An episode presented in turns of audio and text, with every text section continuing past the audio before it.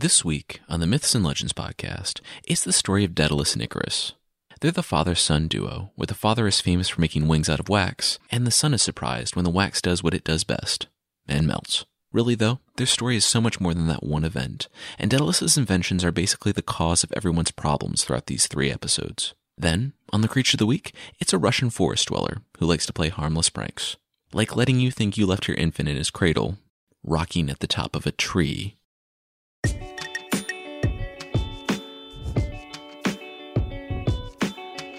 This is the Myths and Legends podcast, episode 17b A Portrait of the Artificer as a Young Man. Previously on the Myths and Legends podcast, I started the story of Theseus. King Aegeus of Athens lost a war and must pay a tribute of 14 young people to King Minos every nine years. Those people go into the labyrinth as food for the Minotaur. Today, though, we're going to backtrack and see how the Minotaur and the labyrinth came to be through the work of one man, Daedalus. You might know Daedalus, but I would imagine you know his son, Icarus. The son may be more famous from a modern perspective, but the father has an incredibly interesting and compelling story. As a note before getting started, this story will begin somewhere in the middle of last week's and end far after the story of Theseus and the Minotaur. This is completely about Daedalus, and while it's outside the events of last week, he's a big influence on them. It speaks to just how rich and interesting these stories are that there are so many facets to them. Now, we're going to start back in Athens, after Theseus was born in Troezen, but before the Panathenaic Games and the war with Crete.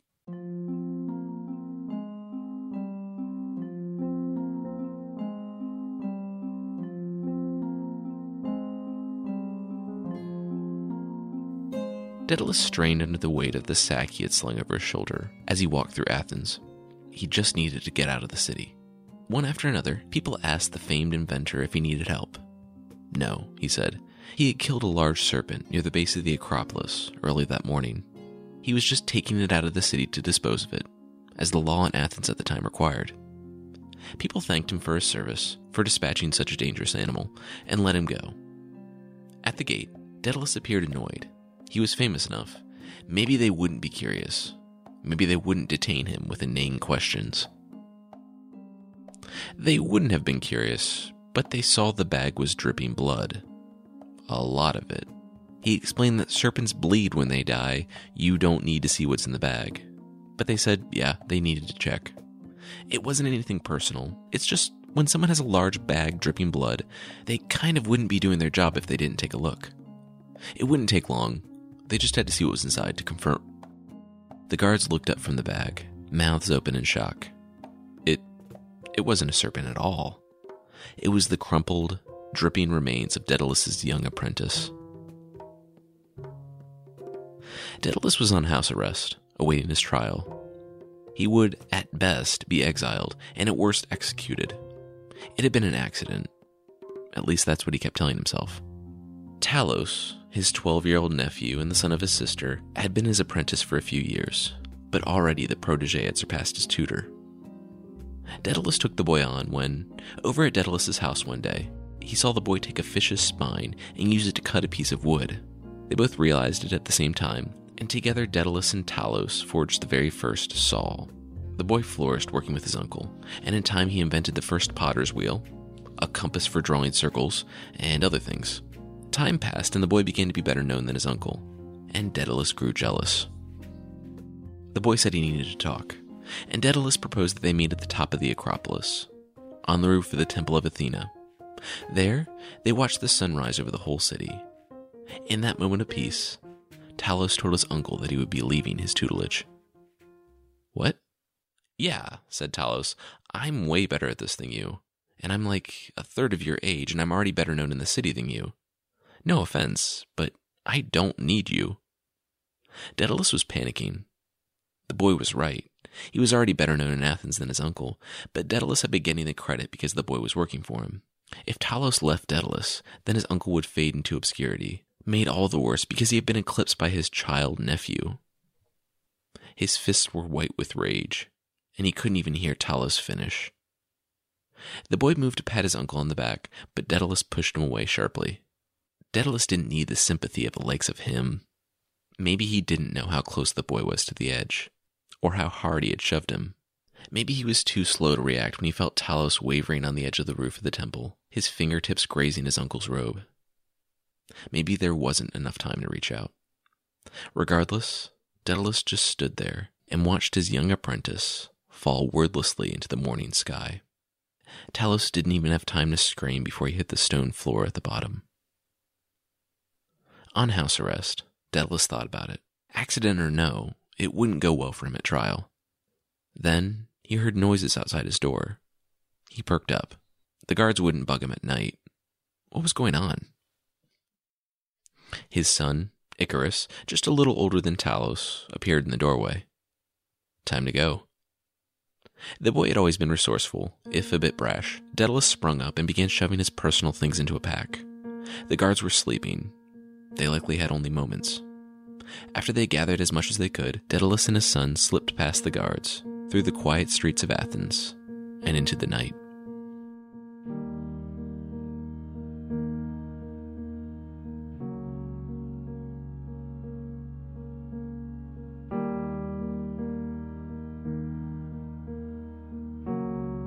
They lived in exile, and the Athenians didn't forget him or his crime, and though he was always ahead of them, leaving cities and villages as people began to ask too many questions, the Athenians were closing the gap and would have him soon. Then, the war broke out. The war between Athens and Crete, though costing thousands of lives, was the perfect opportunity for Daedalus. Athens was under siege, and the last place they would be able to go was Crete. King Minos of Crete welcomed the famous, defecting inventor and his son with open arms. But the war continued, and eventually the novelty of Daedalus wore off, as the war consumed more and more of Minos' attention. In addition to the troubles with Athens, Minos, like Aegeus, had problems at home. He, too, had brothers, and years and years ago he had been named heir by his father. Well, to demonstrate his power and to keep his brothers in their place, he said that whatever he prayed for would come to pass. This seems like something that would immediately have disastrous consequences, but no, the Greek gods were apparently okay with it and those disastrous consequences were slightly delayed. Minos prayed for a majestic bull to come out of the water, which he would immediately sacrifice to Poseidon. A massive white bull rose from the surf and was grabbed by the attendants. Taking his hubris one step too far, Minos decided that, wow, this bull was really nice.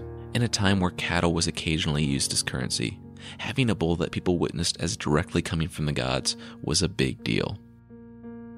Well, Poseidon was not happy about this at all, and thought up a particularly devious curse. If King Minos loved the bull so much, perhaps the other people in his kingdom might love the bull even more. Perhaps his wife. King Minos' wife began to spend more time out in the field, and found that she appreciated the bull in a way her husband didn't. This admiration grew in her mind until it consumed her thoughts. She had to get this bull out of her head. She remembered the exiled Athenian artificer that her husband had taken in, named Daedalus. Maybe he would have the answer. He didn't judge, he just wanted to be close to power. And he does have the answer. He builds a very nice looking hollow cow body, and I'll let your imagination do the rest. Because talking about this whole thing on a podcast listened to by thousands of people is making me a little uncomfortable. As an aside, this story made the ancient Greeks uncomfortable too. There's a version of the story without the Minotaur, where instead the tribute of young people from Athens went to an especially cruel general named Taurus, who would make them compete for their lives. The labyrinth was just a larger than normal prison. Theseus won one of the competitions one time, and Minos ended the competition in tribute. No half bull people, no giant mazes. The desire ceased afterwards for Minos' wife, and I can only imagine that she was horrified at what the curse had forced her to do. Time passed, and she found that she was pregnant, and dread grew in her. Minos and everyone else were excited for her, but she knew what it was, and gave birth in secret. And she was right. The baby was a normal baby up to the chest, but it had the head of a bull. Minos, when he found out, wanted it dead, but she only felt sorry for it.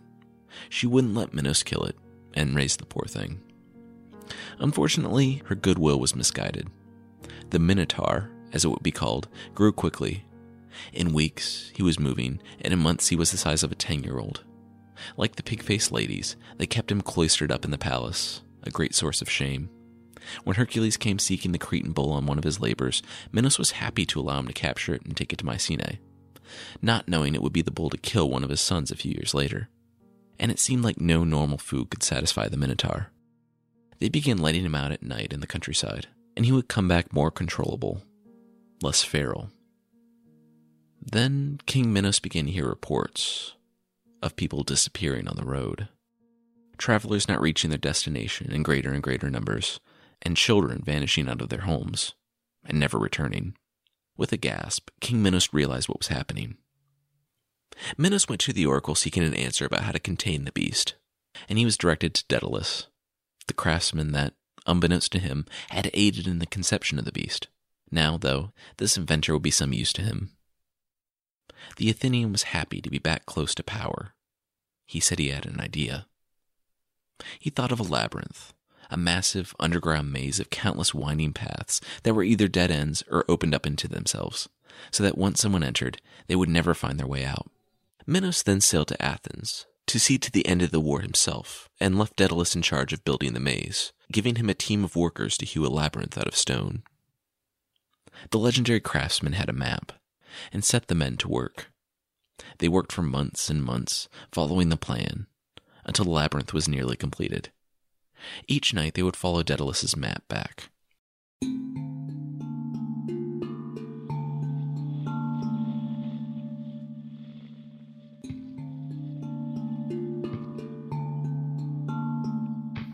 On the last day of construction, at the heart of the labyrinth, it was a smaller team with Daedalus.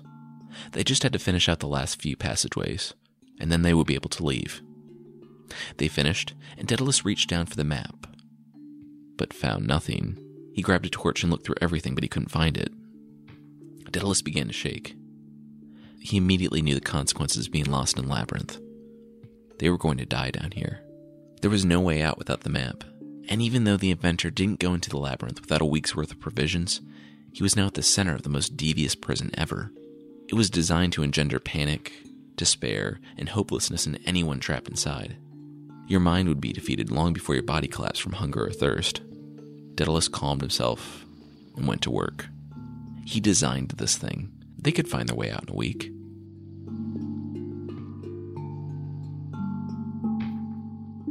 Ten days later, the group sat in a passage of the labyrinth that looked like every other passage of the labyrinth, in darkness, despairing their situation. A few had been unable to go on and stayed behind at other forking paths and the current number of men had only been able to stay alive for so long because they found a natural spring that they had accidentally opened up in their work. Daedalus had been able to keep most of his food a secret from the workers, and while he had tried to remember as much of the labyrinth as he could, his memory was incomplete, and navigation especially difficult in the dark. In addition, the men were starting to get hungry, too, and seeing as they were workers, and he a comparatively less hardy inventor, he began to feel the isolation of the countless dark passages for his provisions and him to last, he would need to leave. That night, or what they thought was night in the complete darkness of the labyrinth, Daedalus snuck off with one of the few remaining torches. Two weeks later, and nearly a month after he entered the labyrinth, he collapsed in the hallway to the entrance. He was nearly starved to death, clothes in tatters, with the start of a dirty, tangled beard. He wasn't proud of what he had done, but he felt vindicated when, sitting at the entrance to the labyrinth, hoping, waiting for the others, he could barely hear the cries of despair off in the darkness. Then silence. The guards came with the Minotaur, and he protested putting it in there so early, when the workers could still be alive. But orders were orders, and Minos wanted the Minotaur in there as soon as the thing was complete. Daedalus had said that it was finished, so the thing was going in. That night, they didn't lead the Minotaur back to his cell, but showed him to this special one. He had an animal like curiosity to the darkness, spurred on by the meat someone had thrown in, and they waited until he crossed the threshold to the maze and slammed the heavy stone door behind him. He headbutted it, or pounded on it, whatever minotaurs do, but then he smelled something off in the distance and followed the scent deeper into the labyrinth, to what few workers had remained alive. The minotaur was now forever trapped in the labyrinth. Daedalus gave up and went home, but found that the guards stayed with him he was annoyed when they followed him into his home, and surprised when they informed him that he needed to pack up. He was leaving. Leaving? What was all this about? He had just built the king a maze for his monstrous son, and now he was being exiled from Crete, too? Not quite, the guard said. Daedalus and Icarus looked out from the high tower. Prisoners. Minos heard of Daedalus escaping the labyrinth without the map and deemed him too dangerous to let him run around in the city. If he knew the way out, he could sell it to the Athenians in exchange for forgiving his crimes. Then they could accidentally lead the Minotaur out. Minos decided to keep Daedalus and his son shut up in the high tower until he figured out what to do with them. King Minos very quickly decided what to do with him when it came out that Daedalus was basically responsible for the Minotaur's existence when he created the hollow cow. Word traveled slowly in those times, and the order to put the inventor to death was still en route to Crete. Daedalus guessed at this, but he didn't see any way out. Looking out at the sea, he could see that Minos controlled the ports and the gates out of the city. He knew how Daedalus had escaped from Athens, too, and would put good guards on the men. Daedalus could see that the king controlled everything but the sky. Hmm. The sky. Then the inventor had an idea. Wings. He drew up some quick plans, but they needed supplies. He went to the door, but found a guard blocking it. Daedalus said he knew he couldn't leave, but could the boy head out to the market? Just to get a few things? You know, food and the like. The guard looked at the skinny, bookish Daedalus, and Icarus was only a teenager. They didn't pose a threat even if the boy brought back weapons. Sure, the boy could go. Icarus wasn't an hour when he came back with a couple of bags of candles and the gaudiest, thickest cloak covered in feathers, and a little bit of food. The guards must have thought that the team went all out with a little bit of money his father had given him, but whatever. They searched the boy for weapons, found none, and waved him on into the room. Daedalus already had some chairs broken down into rods, and over the next few hours they softened up the candles, used rope to fashion the rods together, and made a framework for the feathers. They were making two pairs of wings. They worked through the night, plucking the feathers off the cloak and affixing them to the wax. In the end, they had just enough to fill up both sets of wings. Tearing strips of leather, they made harnesses, and Daedalus showed his son Icarus how the wings worked, but the boy was so excited that he didn't appear to be listening. If this worked and they didn't just plummet to their deaths immediately after jumping out of a window, they must be smart on how they use these things. They were going to fly over the sea. That way they didn't need to worry about the archers, but they couldn't get too close to the water. If the surf soaked the feathers, the wings wouldn't fly. Also, they couldn't get too high. The closer they got to the sun, the weaker the wax would get. Icarus, I know these wings are cool, but are you even listening? Daedalus just told Icarus to follow his lead. They slid their arms into the wings and tightened the straps. And Daedalus was the first one to try. The first of its kind device that he just thought up yesterday better work on its first try, or else he would end up dashed on the rocks. He went to the window and teetered on the edge. He was nervous and felt a pang of guilt. Daedalus stepped away from the edge and went to Icarus. The boy could see the tears streaking down his father's face, and they embraced. This was so dangerous, and yet they were both in this situation because of him. He told his son that he was sorry, but said that they would be free and safe soon. It was either this or death, likely by being forced back into the labyrinth to be food for the Minotaur. He hugged his son, went back to the window, and leapt.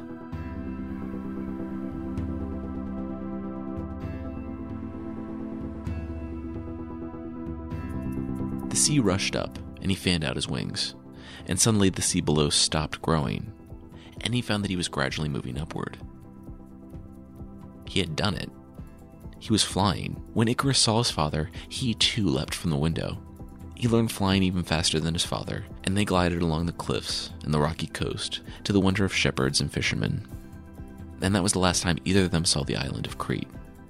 Soon, the island of Crete was merely a speck in the blue. They flew for hours. They rose and dove and flew through flocks of birds. The sun was on Daedalus's face, and he was smiling for the first time in years. They would be to modern day Turkey soon, far, far away from the wars of Greece, or the multiple kings that wanted his head. No one would know where they went. They would only know that the men disappeared. When they got among the barbarians, they would dispose of the wings, and then no one would know what happened to Daedalus and Icarus. They were finally free. Things were starting to work out for Daedalus. For the first time in years, he felt at peace. Then he felt something dripping on his arm. Wax. He gasped.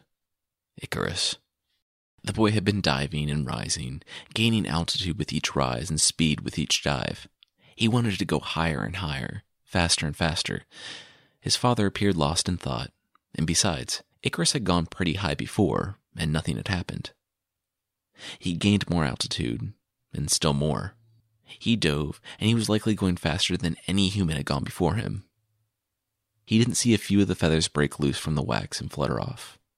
Then he caught a warm up draft and angled himself to take advantage of it. He flew and flew, and at the apex, he felt as if he was higher than Mount Olympus. He felt powerful. He felt like a god. He was so caught up in taking in these brief moments that he didn't notice the wax, liquefied in the heat, streaming out of the wings toward the sea below. He angled his arms to dive, but they were surprisingly light. He looked at them, and they were just the wooden frames, with the feathers stuck to what few scraps of wax remained. He dropped. Daedalus had caught a little bit of the wax, but Icarus was far in front of him. Daedalus looked up, and the boy was in free fall and he spun in the air. He was looking for his father, reaching for him, shouting for him. Daedalus flew as fast as he could, but he couldn't cover half of the distance before Icarus hit the water with a crack. The feathers fluttered down in a stream behind Icarus, and Daedalus flew right to him without hesitating. He flapped down into the water, ruining the wings. He brought his son up into his arms and tried to get the boy's head up above water but it didn't matter. Bones were broken all over his body, and his head lolled unnaturally to one side. Icarus had died on impact. Daedalus looked up and saw an island, and swam with the body of his son until every muscle burned. Finally, he felt sand under his feet and dragged the corpse of Icarus ashore. He sat on the beach, holding the body, and wept for his son.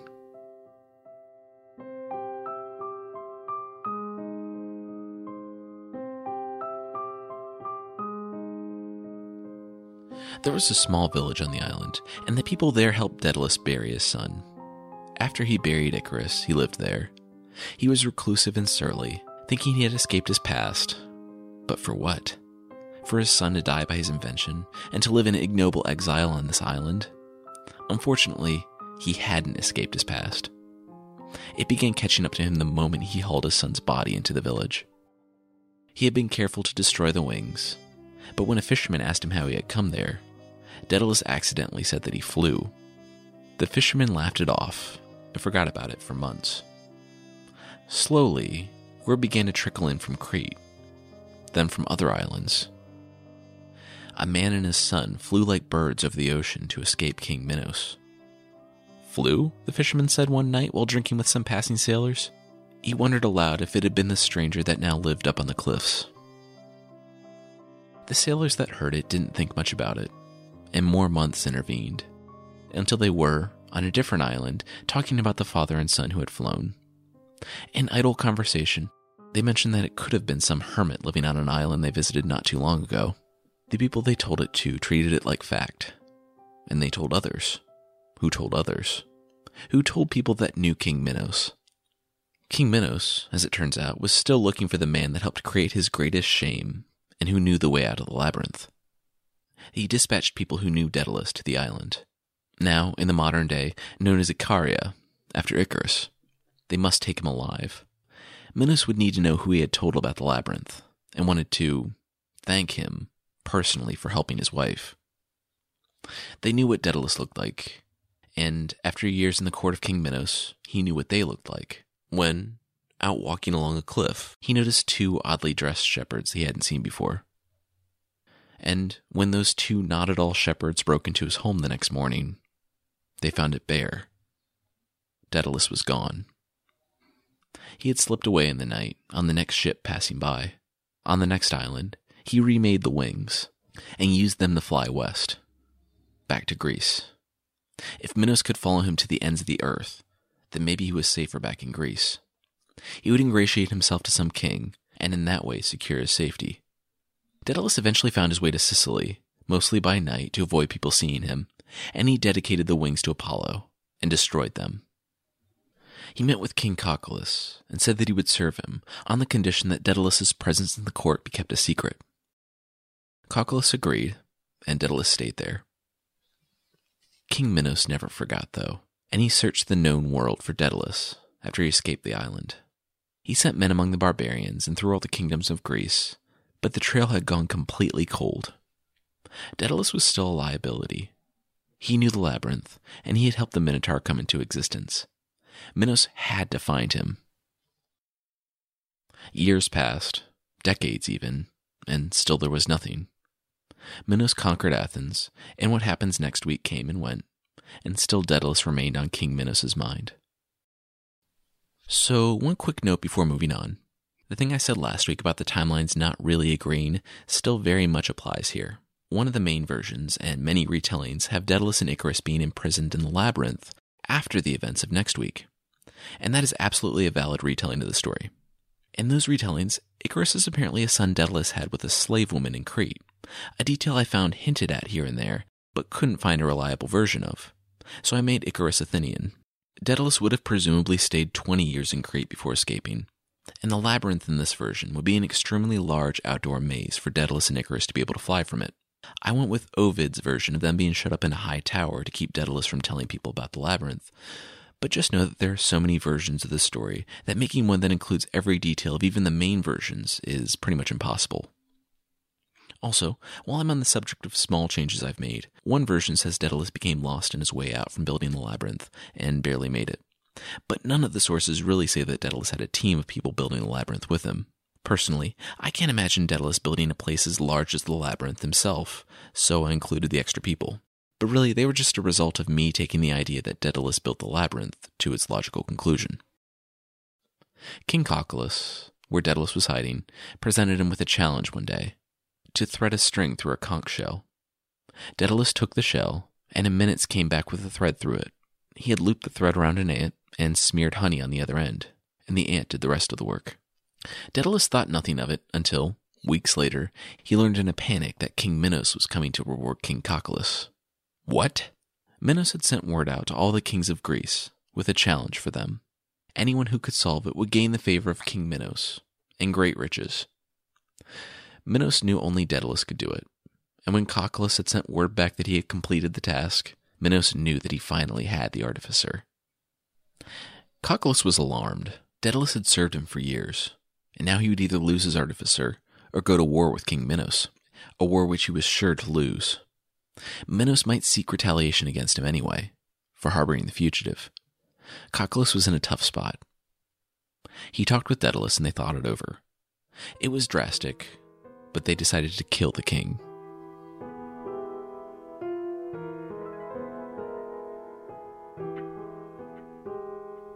Minos arrived that night, and Cocalus was polite and told him that he had prepared chambers for the powerful king. In the morning, he would introduce Minos to the man who had solved the problem. Cocalus' daughter saw to Minos' accommodations, and after he was alone, Minos decided to take a bath. Minos was surprised to see that Cocalus had plumbing here.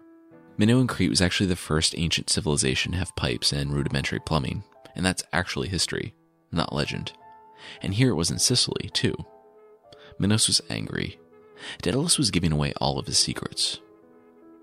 Oh well, he would have his revenge tomorrow.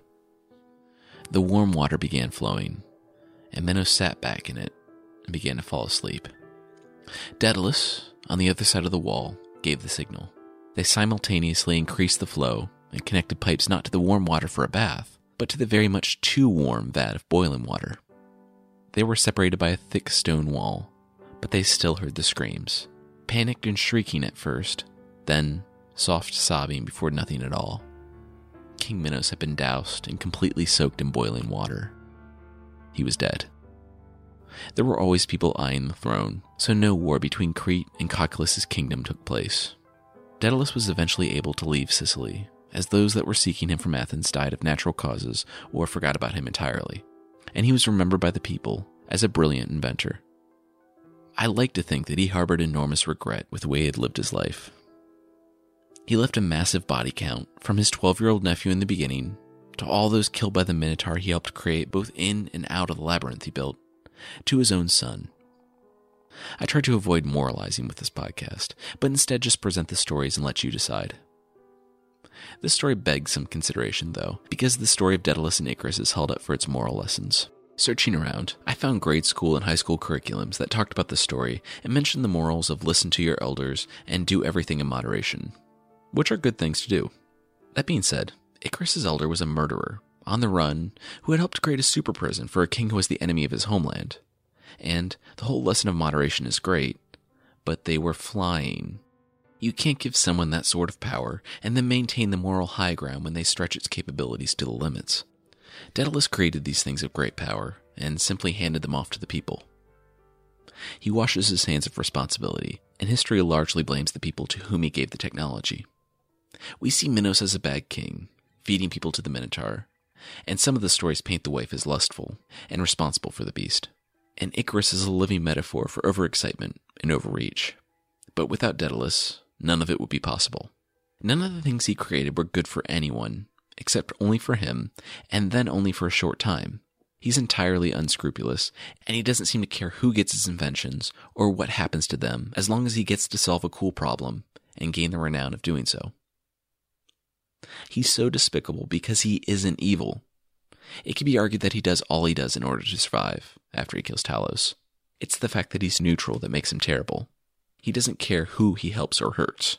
He seems to be so obsessed with using his gifts and being significant in the world that he gives no thoughts to the consequences of his actions.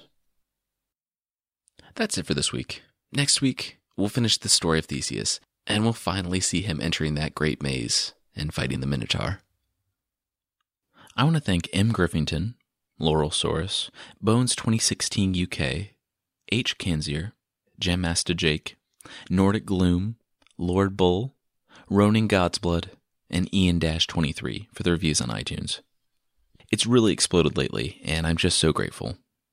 I'm going to start doing just 12 names an episode because I recorded all the names from all the reviews from around the world last week, and it took me nearly two minutes. It's an amazing problem to have, so thank you. And if you don't hear your name, don't worry, it's definitely coming. If you'd like to leave a review, iTunes is the best place for helping people find the podcast. And you can find the show at itunes.mythpodcast.com. There's also a membership on the site. If you'd like to help support the show and get extra episodes each month, that's the way to do it.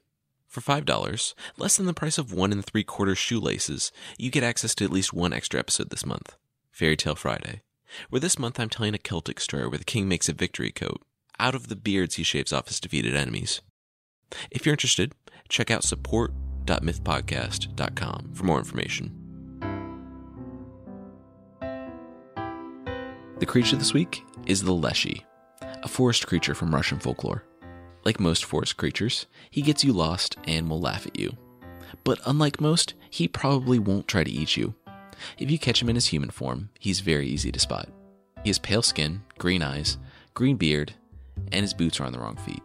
Also, he's missing the right ear, his eyebrows and eyelashes, and he casts no shadow. If you catch him not in his human form, he's very difficult to spot he can grow to the size of a tree or shrink to the size and likeness of a blade of grass. He likes to have some fun with the people he gets lost in the forest, and he's able to mimic every noise of the forest. And noises not of the forest, like the sounds of a baby gurgling and crying in a cradle high in the tree. As someone who's kind of recently a new parent, I can't imagine many things more terrifying than a baby rocking precariously at the top of a tree. There are some ways to avoid him, you can gain his respect by putting your clothes on backwards and shoes on the opposite feet. And then he won't get you lost. Alternatively, if you don't care at all about the forest or your personal safety, I read in one place that you can just set the forest ablaze behind you. And the Leshy will be too concerned with trivialities like rescuing his family and not dying to play practical jokes on you. I was going to end humorously on that point, but really don't burn a forest down after listening to this podcast. Wearing your clothes backwards is far safer than destroying everything in your path. And, really, who doesn't want the respect and admiration of mythological Russian forest dwellers?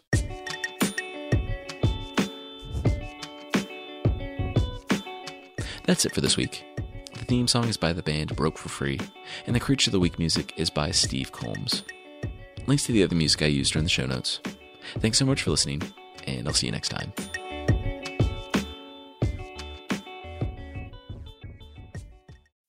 As humans, we're naturally driven by the search for better. But when it comes to hiring, the best way to search for a candidate isn't to search at all. Don't search, match with Indeed. When I was looking to hire someone, it was so slow and overwhelming.